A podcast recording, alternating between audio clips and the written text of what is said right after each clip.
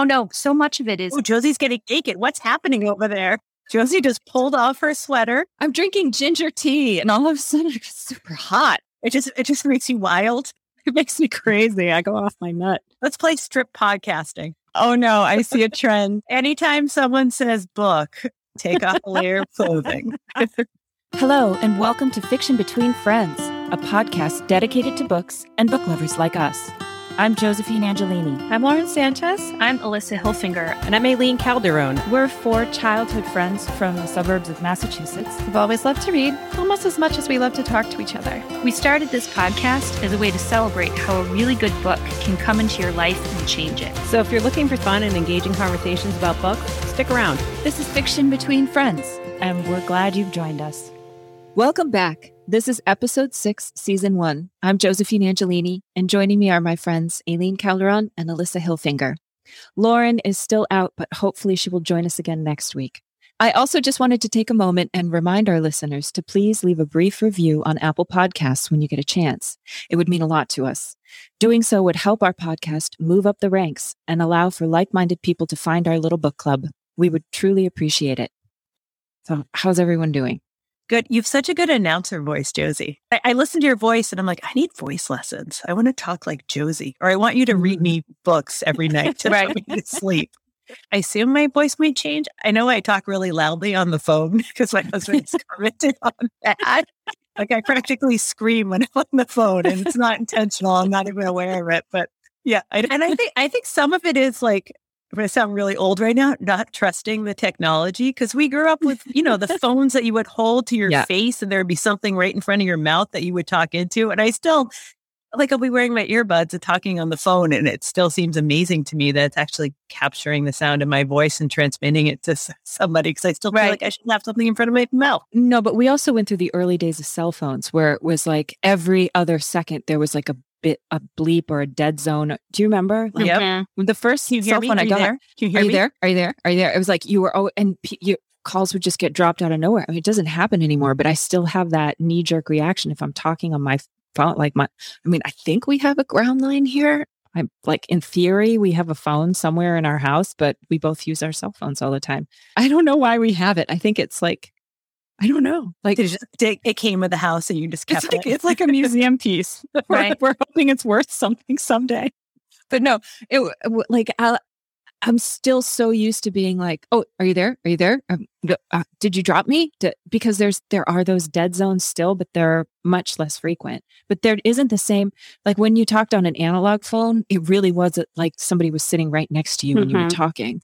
There was no pause. There were never any breaks, and even n- no matter how good the technology gets now, there'll always be that delay because it has to go to a satellite and come back, you know? Right. So it's just, it's just a different way of talking now and it's less organic. I remember when everybody, when text became a big thing oh, and oh, yeah. I finally got a cell phone and I resisted texting for a while. And then obviously, like, that's what everyone does all the time now. And during the pandemic, like, I had so many texts going with so many friends because that was sort of my connection to the world. And I hit a point where I was like, I want to talk on the phone to someone and hear their yeah, voice. Right. And I would actually, yeah. like, some people would be like, hello, why are you calling me? What's wrong? Are you okay? what happened? It's like, right. it's the pandemic. It's making me do it. I just need to hear another person's voice. I just yeah. need to like make that connection. You remember having to re- rewind VHS tapes? Yes. well, and cassette tapes. Do you oh, remember oh, busy signals? Tapes, definitely. Oh yeah, busy signals. So, I used to get in trouble for that. We had one phone line at my house, yeah. and but then there was call waiting and it was magical because right. somebody would call, your call would get interrupted. If it was for your mom or dad, you had to get off the phone and uh, I would ignore still, that sometimes. I mean, I I still hate talking on the phone. It's fun during the pandemic. You used hate, to love it. You used to oh my God, talked yes. on the phone for hours. Yes, when we were teenagers, yeah, I'd spend all night talking on the phone, and then I became an adult, and I just it just makes me uh, kind of like you're, it makes me uncomfortable. Uh-huh. Like I'm like, mm-hmm. okay, I'm going to call the doctor. What am I going to like? Kind of planning out what I'm going to say, like stupid. And I'm like, this is dumb. I'm a grown up. I should be able to do this. And then when Zoom started, when during the pandemic, that made me so uncomfortable because I've never been comfortable on video. And so it was just weird talking to a computer and being able to see myself and feeling like people couldn't quite hear me because if you're on the if you're on a Zoom with multiple people and if you're having a few drinks and everyone's talking and you get like, okay, I'm just not going to say anything because everyone's trying to talk and no one can hear. You. Like it just gets so frustrating. But yeah, I don't like people. I wasn't going to call you out, Alisa, but so truthfully, I mm. can I can be in an auditorium full of teenagers and I'm fine. They're my people. But parent night, I get the cold sweats. I have to control my teeth from chattering. Wow. It's I can feel myself racing, trying to get through everything that I need to say and I don't know why. I don't know why. So, Aileen, what was your book about this week? I didn't. We we all picked books. Um, actually, no, our uh-huh. books were chosen for us by Lauren because she couldn't be here. So she gave us suggestions as to what to read, and I have no idea what she suggested for you. Um, she nailed it. I got to say, if yeah. if you want to read a book, have Lauren the librarian recommend one for you because she knows all so of us. Good. Yeah, and she just so mine was erotic stories for Punjabi widows. Um, and I realized because she recommended it, I I'm looking to see who wrote it because I have no idea who the author is. It's Balli Kaur Jaswal. I should have looked up how to pronounce that name because I think I probably butchered it. I always butcher it and I feel so terrible. But yeah. Yeah. I mean, my name's Aileen. Everyone always gets it wrong. So I feel like yep. I should get people's names right. And I feel bad when I don't. Um, so it was great because it's a well written book, but it's also really light and a quick read, which is exactly what I'm into these days. It's about um, the main character is this woman, Nikki, who lives in England, and she comes from a very conservative, traditional Indian family. Um, the father in the family dies.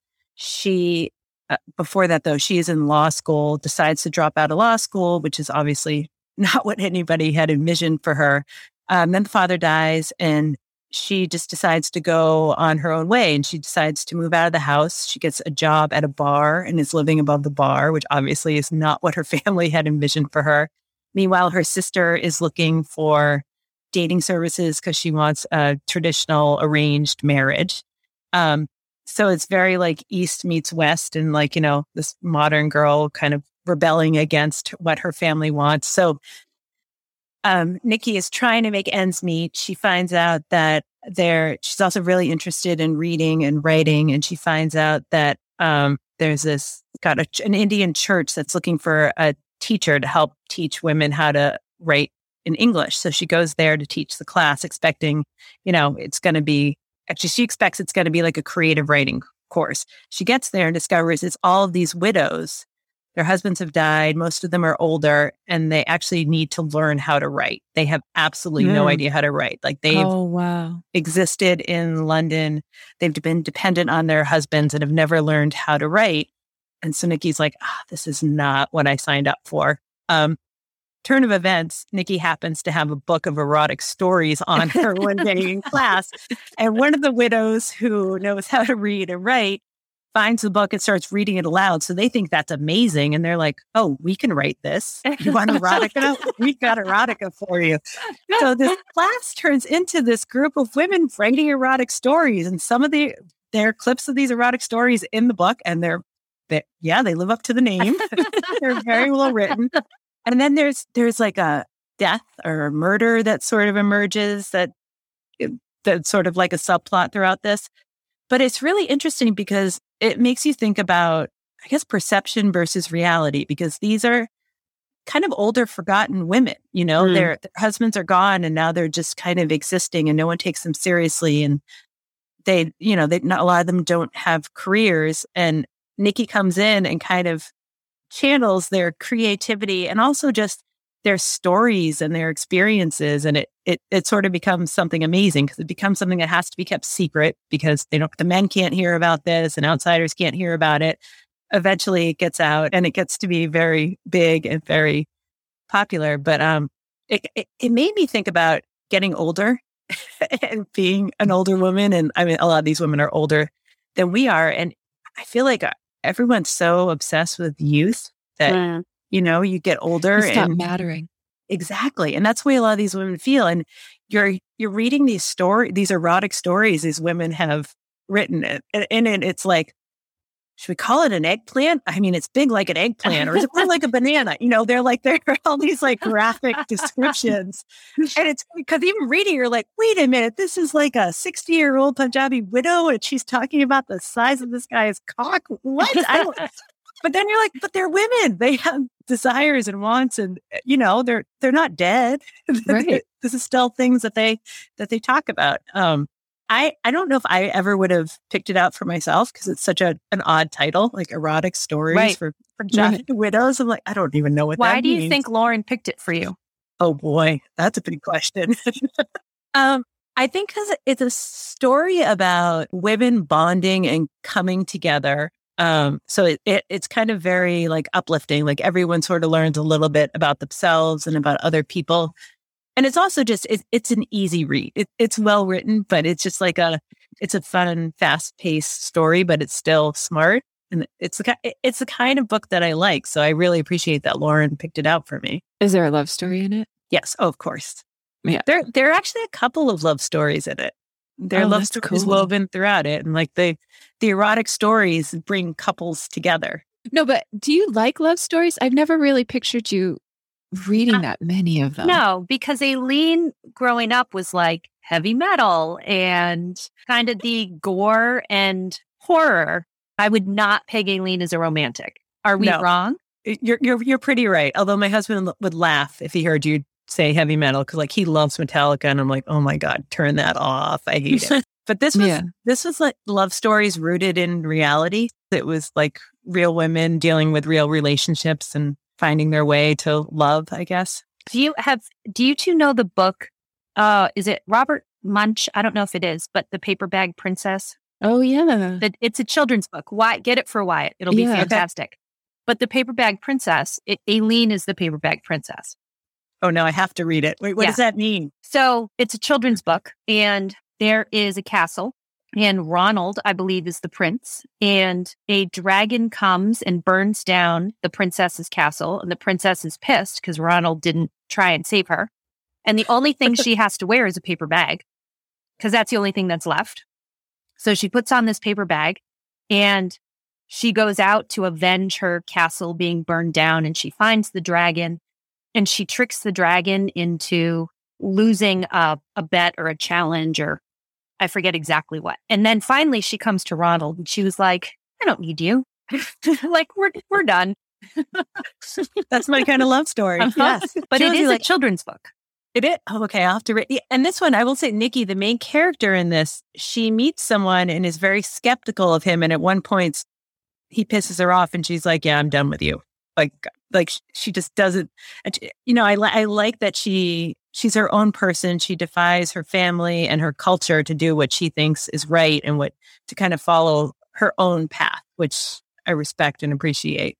What was the thing about the book that you liked the most? Like what what struck you the most? Was there ever a moment where you were reading and you went, "Wow, that's different," and I really like a, one of those shining moments in a book where you're like, "Mm-hmm, I know," or I mean, I just I really enjoyed the whole book. It really it was it was just thinking that these older Indian women who have all of these stereotypes around them and you make assumptions about who they are and then all of a sudden they became these incredibly funny, interesting characters and I was like, "Oh god, I have these biases too." I'm like I'm Mhm. just like these like men in in this book and it was it was just I don't know, it makes you realize how much you just automatically stereotype people and think of them as a certain way and about how just the complexity of people and everyone Mhm. is so much more than they appear. You need to take time to get to know people and talk to them and understand what they come from. And there's one woman in it who she's she's kind of a bitch. She's just really mean to everyone all the time and people are scared of her.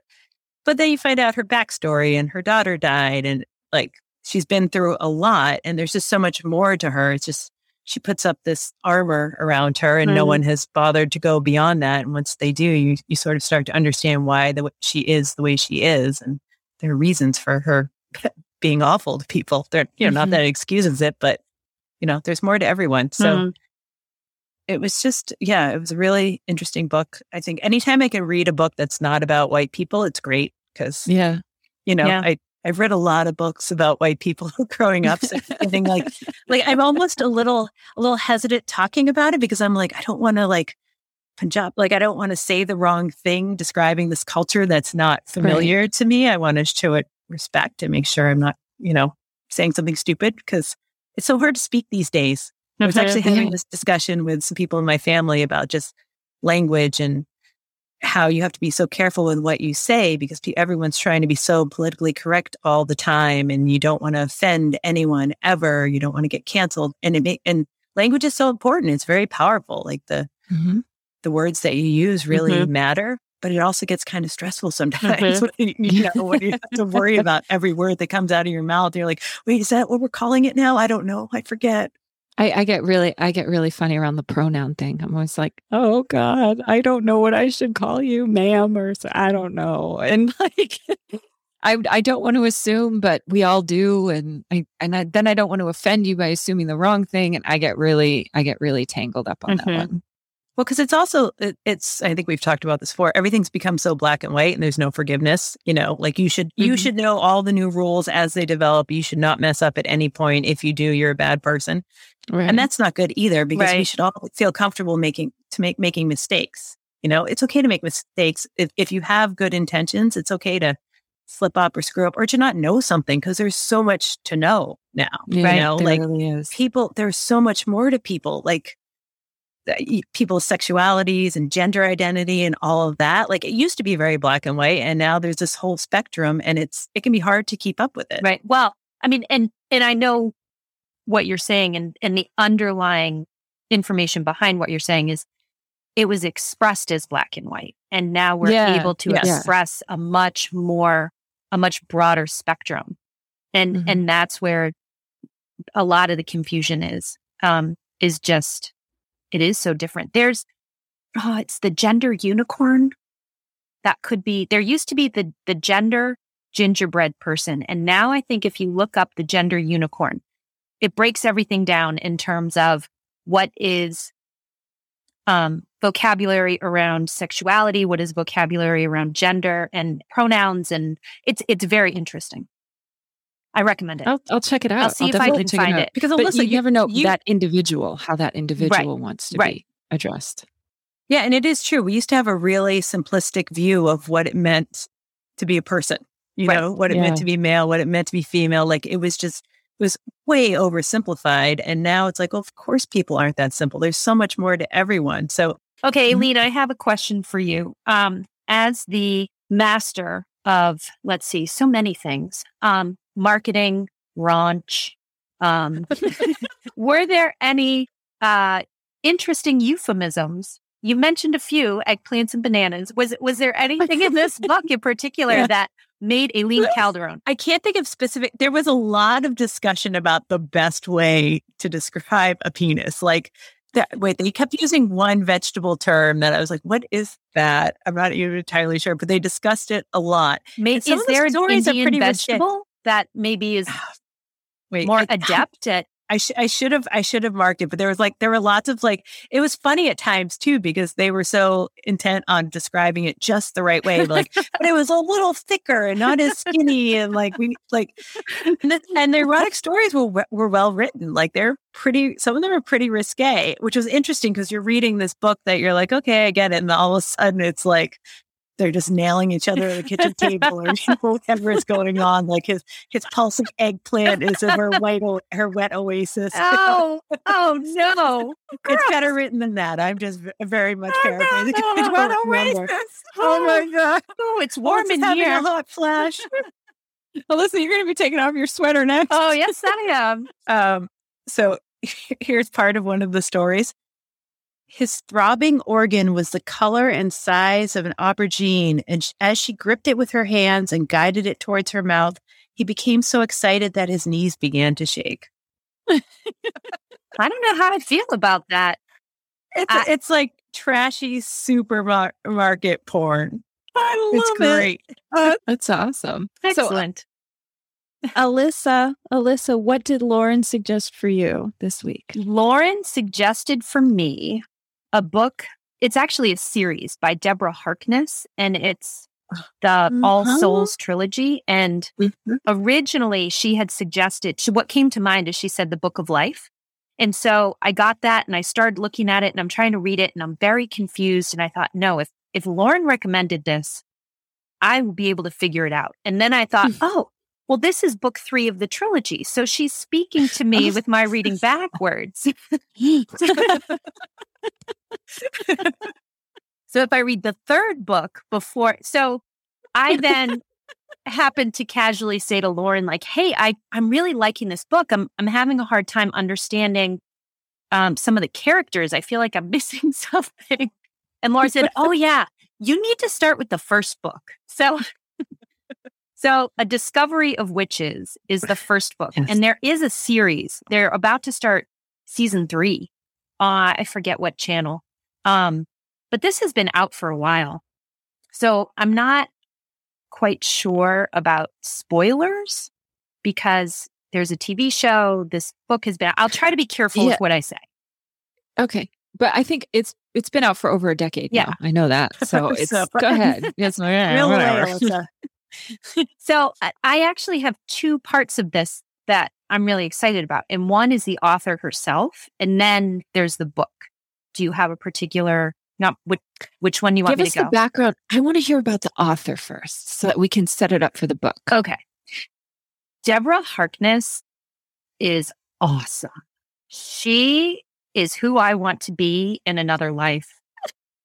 So Laura, Lauren nailed it again. I, I, I'm obsessed with just with the woman and then her books. Okay, so Deborah Harkness, she's an academic, and her her um bachelor's degree was from Mount Holyoke. I don't know oh. where she is originally, but Mount Holyoke and then Northwestern and then UC Davis. And for her doctoral degree, oh my gosh, she researched the history of magic and science in Europe, especially during the period from 1500 to 1700. And she lists all of these different libraries in Europe that she was, um, has done research in. And she calls herself what? An expert on or an enthusiast of wine, science, the history of science, um, and the the coincidence of magic and science, especially during the Enlightenment. Plus, she taught medical history for a while at Northwestern, the history of science and medicine at UC Davis, and paleo paleography at the Center for Medieval and Renaissance Studies at Oxford. I want to have dinner with this woman and just let her tell me everything. And all of this gets dumped into her books. I, I mean, the characters. It starts in a library. It, Isn't the opening of it is yeah. she's going to the library. Yeah. Yeah. And her her main character, Diana, is a, a woman who is studying alchemy and science and the development of you know, science history and the confluence of the development of magic and science and and and then the other character Matthew is one of the aspects of his personality is how much he loves wine. And so all of these little gems from uh, Miss Harkness show up in the book in her characters. and it is so fun. And a lot of it takes place one of the towns is just outside of Syracuse. And so there's a whole bunch of things taking place in Madison, New York, right outside of Syracuse. And they're talking. So I went to school at Syracuse. My husband is from the greater Syracuse area. So I'm reading all about that. And I'm like, well, I know that town. I know that newspaper. I, I know that road. And then the other parts of it are because it's a discovery of witches. So there's a whole lot about Massachusetts, really, Salem and the witch trials and and all of that history that I don't know, maybe it's not just us. Um, but I feel like we've had more of a connection to it because it's local ish, mm-hmm. you know. So we're like, oh yeah, Salem, we know that. That's cool. Plymouth Plantation. she talks about how Diana grew up working on Plymouth Plantation as a kid. Oh my God. I Do mean, you remember going? Yes. Do you remember how they used to take us there every year? It was the third grade, the third grade field trip. Ella went third, third grade, grade field trip. There was a rock, right? there was a rock, and then there was the plantation. Right. Right. so, um, a discovery of witches. It. I have all these little like earmarks in the in the book. I don't know if you can see them in the book. And then I have my little uh-huh. sticky notes, and I almost don't even quite remember what all the different things were. I'll give you um, a synopsis. So Diana is doing research and she's trying to prepare for a big conference where she's going to be giving an address on something related to alchemy and the development of the philosopher's stone. And she studies illustrations, uh, largely illustrations in the symbolic representation that the pictures have connected to elements and minerals and different earth, wind, fire, um, mm-hmm. water. And so she's constantly calling up all of these archived, very old, she refers to them as manuscripts. And she puts in an order and she's at the library at Oxford. And this book comes up and she looks at it and it's very odd and it's very old and she can't open it uh, like she tries to open it and it and it's exuding this essence that she can't quite put her fingers on and she has the book in front of her and she kind of settles herself and takes a breath and just lays her palm on the book and then she feels a shift and she's able to open the book and she's looking at it and she notices that three pages from the very front have been cut out very neatly with a straight edge and she starts looking through the book and makes some notes and then she returns it and goes about her business. And that's before you know anything, you know, sort of particular. But there's nothing special. She's just a researcher. But then I'm trying to find the line. She's walking through the library and, you know, she's noticing all these other people. And she refers to feeling um, the look from this other woman. And she felt the tingle go up her spine. And she said, but that's always what one witch feels when another witch looks at her. And that's the first inclination that you're like, oh, oh, she's a witch. And and there's other witches here. Okay. So then she goes back to the library and a couple days later, she thinks she's by herself, but she's not. And she uses some magic, which she never does. She refuses to acknowledge that she's a witch. And the story unfolds. Part of this is understanding her background and who she is, where she came from. Her parents died when she was young. She lives with her aunt. And she really has never wanted to use her magic. But instead of trying to climb up this big ladder to get this book, she used her magic and the, the book comes down, falls into her hand. And then she realizes, because she feels icy patches boring into her shoulder blades, which is the feel when a vampire is looking at you. She turns around and realizes that Matthew de Clermont is looking at her. And that's when they first meet. And so the whole book is about the two of them getting to know each other. She's actually in grave danger because of this book, this manuscript that she called up that she at first couldn't open, but then it opened for her. And then she realized the pages were missing and she sent the book back, not realizing that for the past, I don't know, 1200 years, every different creature, and there are four different creatures in this world. There's humans, there's vampires, there's witches, and there's demons. And all the creatures are trying to get a hold of this book because they think it, it documents the history of where they all came from. And so as the story unfolds, it's a love story between Diana and Matthew, who are never supposed to be together, and her trying to stay safe as different creatures are trying to find her, and her discovering the depth of her witchness and her powers and why she can't access them as easily as other witches can. And so that's book one. And it's a hot love story.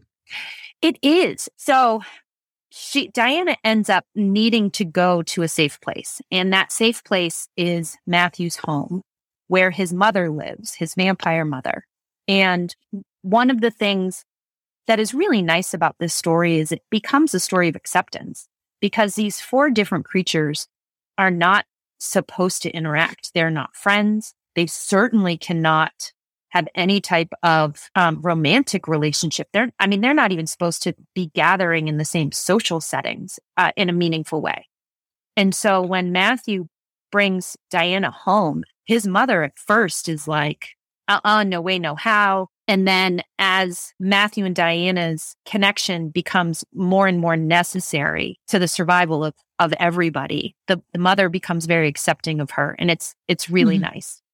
But one of the things I, I laughed at was Diana needed to sit. And the mother, she convinced me to sit, though the chair's carving had clearly been designed to acquaint its occupants with the discomforts of hell. just, so like like constantly the mother was like accepting her, but then also torturing her at the same time, which I just thought oh, that was funny. Very appropriate. yeah.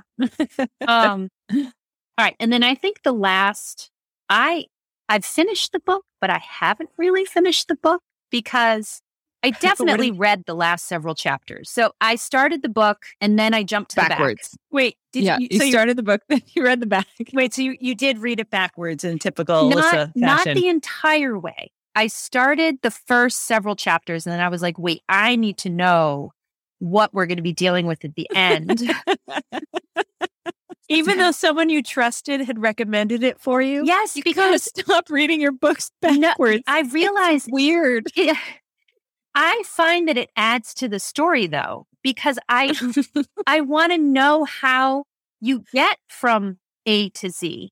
Now that I know Z is there, I feel like I can pay more attention and pick up on more details and some of the foreshadowing or little, you know, hints that are put in. I know it's weird, You're horrible, but I find it uh, enjoyable. Wait, do you remember? So, do you remember choose your your own adventure books? Maybe yes. they're still out there. Those were made for you. They really you were. get to decide what happens next. Those are always pretty brilliant, but those were those were written for Alisa. Yes. But Alisa, so you read the first few chapters, then you went and you read the last two or the last one? I don't know. I just started reading and then I kept going backwards more and more.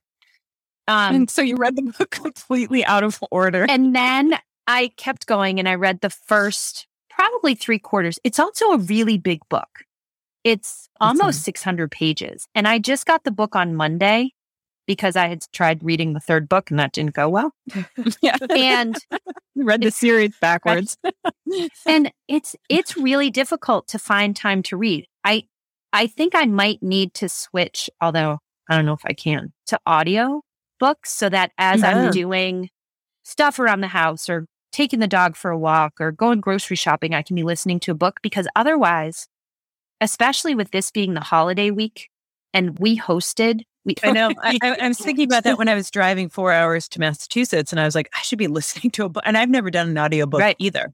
I worry yeah. that it won't stick in my head, but I've also gotten into listening to podcasts and those usually stay mm-hmm. with me. So yeah. But can you say something... to read a book if you listen to it? I think you can. It's it's a matter of yeah. experiencing the story. But there Ooh, yeah. are definitely things that a book can do for you when you see a word printed and you you have to work to pronounce that word. You know, you have the to roll the letters around the into your head. Yeah. yeah. It's like in the way that words lay on a page. You know, writers spend some time thinking about that, how they break up their chapters, how they break up their paragraphs. Like the way it lays on the page is actually kind of important to us sometimes mm-hmm. for certain things. Well, I remember in what in Twilight, in one of the books, when Edward goes away and and Bella is just there and she's numb and time is mm-hmm. passing and the way oh New Moon and New Moon yes and the way that that was expressed written was just in the middle of the chapter there was one page and on it it said September and then you turn the page and it says October and then you turn mm-hmm. the page and there's just these names of months on the page and you just see that and it has it evokes emotion based on the visual impact of just the single word hmm. and time passing and just nothingness and i don't I, yeah you know you could say those words in an audiobook but i don't know that it would have the same gravitas or like in as i lay dying where um there's a whole chapter that's just my mother is a fish mm-hmm. oh yes yeah. yeah. i always remembered that i was always like damn that's good. Yeah. Josie, you have one person who reads all of your books? Of my Starcross books. Um, Devon, and it was really weird. Um, I got so lucky. that my publisher sent me three voices to listen to just reading a few a set lines that they gave them. And I was like, I don't know what it is about number three. I just really there's something about her voice that calls to me. Turns out I went to NYU with her. Oh, I knew really? her really well. Like, yeah, Devon and I knew each other really well. And she was always so talented and what a great actress. And like, I just always admired her and I loved watching her work. And it was just hilarious when the name came back. They were like, okay, you picked Devon Sorvari. And normally you don't get a choice as to who reads your books. I had a different reader and a wonderful one for um, Trial by Fire and all that stuff. But um, I loved the, her voice. I love the sound of it. I was like, I feel like I know her. And I was like, dang it, I do. you do. It was so funny. So she did the first three, and hopefully she'll do the last books in the series for me That's too. so funny. Four, five, six, and seven. Would you ever read one of your books? I, you know, Do I've been audio? talking about it. So for Sungrazer, one of the books that we want to put out, I'd never do it for my Starcross books. Like I want Devon, I want like a trained actor reading. I mean, she's just so. I mean, you are a trained actor, right? That's true. Well, no. Okay, let's, let me put it presenter this way. I went to school for it, but by the time I was in a every high junior, school play, you went to college Well, for it. I mean, I went to college for it, and by my junior year, I was like, "Well, I'm not very good at this." what? No I way. need- well, and honestly, I had directors who literally they were like, "You're a hard worker, but you know you're a writer, right?" I'll never forget it. Louis Sheeter, he like he pulled me. Aside, he was my Shakespeare te- um, director. He pulled me aside. He was like, "You know you're a writer, right?" And I was like, "Yeah, I know. Don't tell anyone because I got the Tisch scholarship, and I'm afraid they're going to take it away from me and what- send me home if I don't." what was it that made him like think it. you were a writer? I was always right. And I would sit, you know, I watch this. So there's always like scene study classes, and I'd watch people working. And the questions that I would ask and the way that I would pull apart the scene is very much the way a writer goes about pulling apart the action and the character arcs and all that stuff. And so he was just like, you know, you just, you think like a writer. And I always, I was always writing in between classes. Like I was always writing down ideas or things or snippets, stuff that I'd seen. And, um, yeah, and I was like, "Don't." And one night, yeah, like he was just like, "You're," re-, he, he's like, "You're, you're a writer. You really need to do that." I was like, "That." It scared the crap out of me. I was so terrified to to start writing. I was terrified to be a writer. What? Right. You know, I had a girlfriend of mine, my friend Liz York. She's actually out here in LA. She said, "The thing that you love the most is the source of your greatest fear." Just like in everything that you do in your life. And if it's something that you truly love, it's going to scare the shit out of you. And that's exactly why you have to do it. And that's when I was like, fuck, I guess I got to be a writer Mm. now. So, a, a quick juxtaposition here. As Josie is walking around in between classes with a notebook, and I picture, you know, sweet, fashionable, beautiful Josie frolicking around the streets of New York City, you know, jotting down ideas in her notebook and wandering, you know, around and looking up at the sky, daydreaming. Um, I was carrying around my dead wet cat uh, from my anatomy class to my dorm. Wait, what? An actual dead cat? Oh yeah, because my comparative anatomy class, we had to dissect a cat. Oh, And oh so my god! I would the cat would come back and forth with me to and from. And Did you did you name it? well, it was dead wet cat. Dead wet It was the fattest cat. I gave it a nose ring and some earrings. Wait, you, you pierced your dead cat? I did. I was respecting him. Alisa. no, he was loved. He also was so fat that he he had been shot with a BB in his hindquarters and the the layer of fat was so thick that it never penetrated muscle and it just healed over. My oh cat, Oh my Josie, you could write so many oh amazing stories about my dead wet cat and his little farm adventures. And then what did you carry your dead wet, wet dead cat wet around cat in? was carried around in the medical grade bags. They were clear though. they were clear. Yeah. So people So could see walking you. Oh, you did. Yeah. So, so people either thought you were a weirdo, or they're like, "Oh, well, she's not a either. People major. definitely thought I was a weirdo. And Okay. I also, but I wasn't the only one. I had a really good friend, Bob, who actually is living my my alternate dream life. He is uh works at the Albany Museum of Natural History. Um in the as a paleontologist. But he he and I would carry around our dead wet cats together. So you dated a lot in college. I That's what I'm thinking. Can you imagine a guy being like, and that's my girlfriend right over there? the one with the dead cat. Yeah. well, I didn't date a lot, no. Oh, mm. good Lord. Okay. So back to books. back to books. Okay. So Lauren officially with me hit it out of the park. Like this. So she recommended anything by Naomi Novik. I read A Deadly Education, which came out two years ago. And then I read the second book in that same series um, right after it. And then, of course, I had to read another book by her called Uprooted, which I'm rereading I've read every single one of these books twice mm-hmm. over the past two weeks. Like, oh my gosh, I cannot. How much time do you spend reading every day, Josie? I know. I really, if I'm, you know, I really should be writing more. and I'm not. Occupational hazard. I am not writing as much as I should be. And I really need to finish this book. But um, I've just really been reading her stuff over and over. Okay, so the second times that I've been reading it, I've been skimming, but I can't tell you how good these books are. I seriously, it's one of those things where I can't even be jealous because I'm just so happy that these books are in the world and I get to read them that I can't even. What are they about? Okay. Oh my God. Yes, here we go. A Deadly Education. It's about a school for wizards. And that's where all comparison to Hogwarts ends. Like, this is not Hogwarts.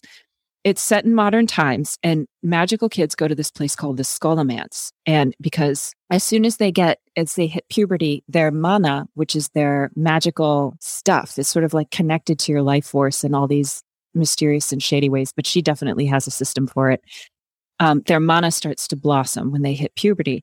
And all of these things called mals, the Maleficaria, um, they're magical creatures, but they're like these twisted magical creatures. It's not like beautiful dragons and unicorns. It's like these really shady, creepy creatures. A lot of them have been created by wizards themselves, and they're hunting for the mana, like that source.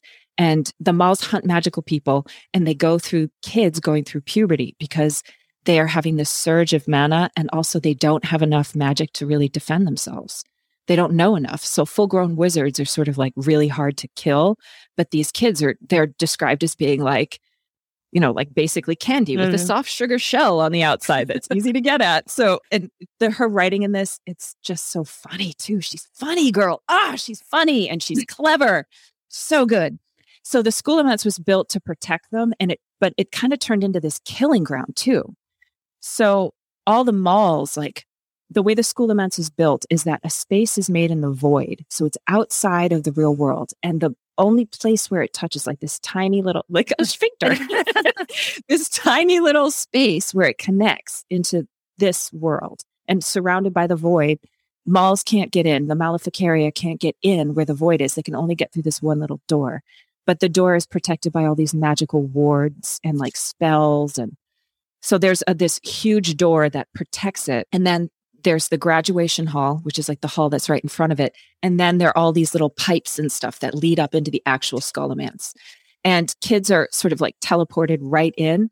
They stay for four years. You don't leave. There's no teachers there, no parents. And if you survive, you have to get through the graduation hall, which is where all the mals build up. So, like in the Scholomance, only one out of four kids actually makes it through the graduation gates like over the course of their time there they're either eaten by mals that manage to like squeeze through these little pipes or cracks and they like get in because they you know sugar coating. They want that sugar coating. They're going for it. So the like the work comes in front of you and the class the class works really hard too. Like you have to learn multiple languages. You have to learn how to cast spells. There's alchemy track. There's all this stuff that's and it's hard and it's competitive so the graduation is the worst, and everybody's sort of like leading up to get through the graduation hall. And that's if you survive just lunch and cafeteria, because even the food sometimes sometimes comes out with like poison in it and spells, and like kids just die sitting down to lunch. It's not Lord of the Flies, it, but it does bring out this like what's in it for me. Like all these kids, there's a weight limit for how much can be brought in. So you can only come in with like the clothes on your back and like a few things in a bag and that's it. And you've got four years there. So there's this massive like trading system and kids are always like, what can I get out of it? And they have to do it because if you do a bad trade, you could die. Like you won't have the spell that you need to save yourself from a mal, or you won't have shoes and you won't be able to run away when they come after you. The place is brutal. And inside the skull Scholomance, but it's not written like it's brutal. Her tone is much lighter than that. She's got a much lighter touch. And it's not sad, although it is, you feel this competition, this constant competition, this constant pressure. If I don't succeed, I'll die. Who is the main character? Like whose perspective? The main character. Her name's Galadriel. Okay, and she hates her mother for naming her Galadriel. She's like, but her mom is like this hippie, loving, lives in a yurt. She's like give away my magic for free. She never asks for anything from anyone. She's like the exact opposite of like a practical witch. She's just sort of like this. She's very loving and giving, and she'll heal anyone and she'll help anyone. So there's this setup where they're the, basically the haves and the have nots. The haves are enclave kids, kids who've grown up in spaces like the Scholomance, where a group of wizards, usually wealthy ones or powerful ones, have sort of pushed out into the void and built these cities, like entire cities with monorails and skyscrapers. And the kids who come from these places, everybody wants to be in an enclave. Everybody wants that protection because there are all of these indie kids, kids whose families don't belong inside an enclave and their parents are more like the gardeners and the maids and they they'll like work for people who live in the enclaves they don't have that safety they, they don't have that protection of being away from the maleficaria. So all of these kids while they're at the Scholomance they're trying to make alliances with enclave kids to like score themselves a seat or score themselves an interview something anything so that they'll be safe from the mals once they get out if they get out. And what was so well done in these books is that there's no preaching, there's no finger shaking, there's no like, you should be this way or understand what you've done to me or you've taken advantage of my of people you know you're rich you're white you're privileged it doesn't really how do i put it let me just let me just read this one excerpt to you it's written first person from galadriel's point of view and she says but why should they do anything else they don't have any reason to care about us. She's talking about the parents in the enclaves. We're not their children. We're the other gazelles, all of us trying to outrun the same pack of lions. And if we happen to be faster than their children, more powerful, their children will get eaten. If not while we're in home here in the Scholomance, when we get out and we decide that we want some of the luxury they have tucked into those enclaves for ourselves. If we're too strong, we might even threaten their own lives. So they shouldn't care about us not until we sign on the dotted line, which you sign these agreements to protect the kid and get them out during graduation. That's only sensible. You can't blame people for wanting their own kids to live. I understand it, every last bit of mm. it. And she's like one of the girls who's on the outside. She's like an indie kid. And she's also a Desi girl. And this is like another aspect that comes into it. She talks a little bit about like she has to go through these dual levels of understanding. Like when she was younger, growing up in England, one girl said that her skin was the color of weak tea and made her feel bad about it. And so she was just starting to understand that there was something wrong with her or that other like white kids thought there was something wrong with her because she was biracial. And she's also got to go through this other thing where, you know, now she goes to the Scholomance and since she's an indie kid and she doesn't belong to an enclave. And on top of that, she's really unlikable. Like, so Wait, everyone really? thinks that yeah, she's like really harsh. She's a really abrupt. She's like there's, you, like there's something as, creepy about her. Like you as the reader don't like no, her. No, you as the reader love her. You as the reader love her. So other characters don't like her. There's something super creepy about her. And what's super creepy about her is that she's, she, and she knows this, she's destined to be this dark sorceress who destroys the world if she starts using this particular brand of evil magics. Like if she goes to the dark side and she use, uses Malia instead of mana. So mana is the energy, the life, the magical force that you get by like doing push-ups or crochet that really annoys you or like, and then there's Malia, which is ill-gotten. So it's like if you kill a hamster, you can take out its Somalia and like Luckily, you can take out its life force. typically and, die on their own. I know, but this is like on purpose. Two so years. you have to like do something evil. And so she's like this very unsettling woman and she's beautiful, but she's beautiful the way a dark goddess would be beautiful. Everybody's a little creeped out by her and she does have this power. And her problem is that she can't do these little spells. She can only do. So if you ask the Scholomance, like, I need a spell to clean my room, it'll give you a spell book, like a spell book will fall out of the void and you have to read all of the spells to get to the one that you want or else you, you know you got to basically read the whole book. And the spells that she gets are oh if you want to clean your room here's mortal fire. It will destroy everything with it like on it. And she's like no i want to clean my room. I don't want to wipe out everyone on my floor. And like so those are that's her problem. So the book is basically about her and orion lake orion lake is he's an enclave boy but his the what's different about him is he's the only wizard who can get mana out of killing the Maleficaria. So if he kills a monster, he gets their mana and he can put it into a pool and like that the enclave can share. So they have more and more magic and they have more power. But he's just in it to kill all the Maleficaria.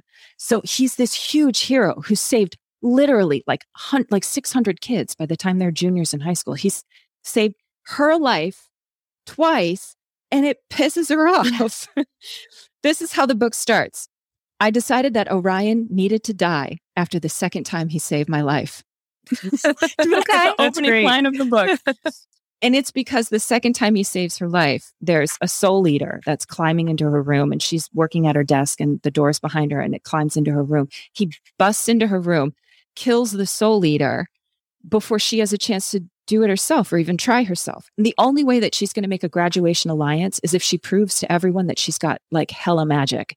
But she can't do that. She can't prove how great, big, and terrible her magic can be because she can't go and kill another student. And all that she has are these like, yes, you shall destroy multitudes, like with a wave of your hand. Like that's the kind of spell that she gets. So she could destroy a multitude of like maleficaria or students. And she doesn't want to kill the students to prove that she can do it. So every time she tries to like prove that she's powerful and that she's worth being part of one of these alliances that it's going to help her survive and get out the gates. Friggin' Orion Lake comes leaping in and kills it before she can get around to doing it. And he's basically screwing up her life. So after this, like, and she's does this whole thing with him. It's hilarious because she does this whole thing with him. She's like, Oh, thank you. Thank you so much for saving my life again. Mm. And he's like, Wait, what? Like he's never had anyone. He's like the anti Prince Charming. Yeah. And he's actually kind of really socially awkward too. He's like a, a Maleficaria geek. It's so super cute. I love these two characters. It it starts off with him sort of like following her around because first she's weird and then he kind of thinks, oh, she's got to be a maleficer, which is one of the bad witches or wizards who use um, Malia, which is like you have to kill something to get that power. So he thinks that she's a maleficer, but she only uses mana. Like she never would ever do that or she'd be horrible. And so he starts sitting with her at lunch and stuff and following her around and walking with her places. And like everybody's like, what the hell? He's like the most popular. And she's like the scariest girl. And she's never had a friend in all of these years. And all of a sudden, people are like, trying to sit at the same table with them because if you sit near Orion Lake, you're probably not going to get eaten by anything. And she's like trying to f- figure out how to like trade on this. Like, how am I going to get some power out of this? And it's really well done in that. She's like, they're not dating, but everyone thinks that they're dating. The character herself is unintentionally funny. It's all written first person, and she's just like awesome. She's very prickly and dry, but the moments where she is emotional, it's very true. It's like she allows the depth and the vulnerability to come out too. And that's such a hard line to walk. Um, I can't say enough good things about it because for me, it was sort of like it's creative, it's original, it's like the anti Hogwarts. It's a great idea. It's unique in its own way, even though we've seen like the magical school thing a bunch of times and it's done in such a different way and it's done with such social conscience. That's such a hard thing to do, too. Like yep. creating this world, writing this work of fiction, but having a moral in it that's relatable to people and relevant yeah. to the world that you're living in. I mean, mm-hmm. and to and not have it sound preachy and right. not have people be turned off by it, but just having it naturally woven into the story, like that seems really difficult to do. And that's fantasy or storytelling at its best, where it holds up a mirror to the world and it says, I'm not judging you. I'm not telling you, you, sh- I'm just saying this is the way it is. And have one of your characters say, I'm going to try something different, you know? It was wonderful, just wonderfully written. I would recommend it to anyone, even people who don't like fantasy. I, Aileen, I actually think that you would like to say maybe I'll read it. You're kind of convincing me. Anyway, all right, I'm going to shut up about all of my hero worship for Naomi Novik. so, Aileen, yes, give me your final thoughts on your aubergines and your horny Punjabi women. No, wait a minute. If you're horny and you like good writing, this is the book for you. I mean, kind of. It's if you want a glimpse into a different culture and if you want to, I don't know, have it's lighthearted, but it really makes you kind of think about the own judgments you make on people and how different people are from what they appear. And there's also a little murder mystery thrown in there. There's some erotica. I mean, there's there's something for everyone. So that's erotic stories for Punjabi women. Can you? What was her name again? So it's erotic stories for Punjabi widows by Balli Kaur Jaswal. Jaswal. Cool. Nice. Awesome. And Alisa? I read book one, A Discovery of Witches in a Trilogy by Deborah Harkness. And I really like that book one is all about character development and you really become connected to the character of Diana and Matthew. And I guess the theme is groups of creatures and how even though they are very different and they have all these assumptions about each other that they need to overcome these assumptions and and work together and you know these these boundaries that have been placed on them through stories throughout time just aren't real and the separation of the creatures is something that doesn't have to be sustained and that really wonderful relationships can happen between the creatures and that's where i think the the series is headed i don't know i'm on book one and I read A Deadly Education by Naomi Novik. And my takeaway from this is that it's uh, brilliantly written, great characters, um, a, a, unique world with it's a very complicated but fascinating magical system that is all very well explained throughout all of it. And it has a lot of commentary about social justice and about privilege. And it's commentary that is relatable and accessible to everyone. So it's not, there's no judgment in this book. It just feels very natural. And I thought it was fantastic. Lauren did a great job. Lauren nailed it. Lauren is amazing. Well, that was awesome. Thank you guys so much. That was so much fun to read and reread and reread and so much fun to talk about. Sweet dreams of throbbing aubergines. is uh and dead cats and children. I know. I wonder this would be a really interesting set of keywords for this episode. Those will not be the keywords. I can tell you that much. Okay, I'm gonna I'm gonna stop recording now. Thank you so much for joining us. We will see everyone next week. Next week. Bye. Bye. Bye. You've been listening to Fiction Between Friends. To find the show notes for this episode or to subscribe and get new episodes delivered automatically, visit fictionbetweenfriends.com. Also, if you happen to have a moment and you've liked what you've heard, please help support our podcast by leaving a review on Apple Podcasts. We would be immensely grateful. Thank you for listening.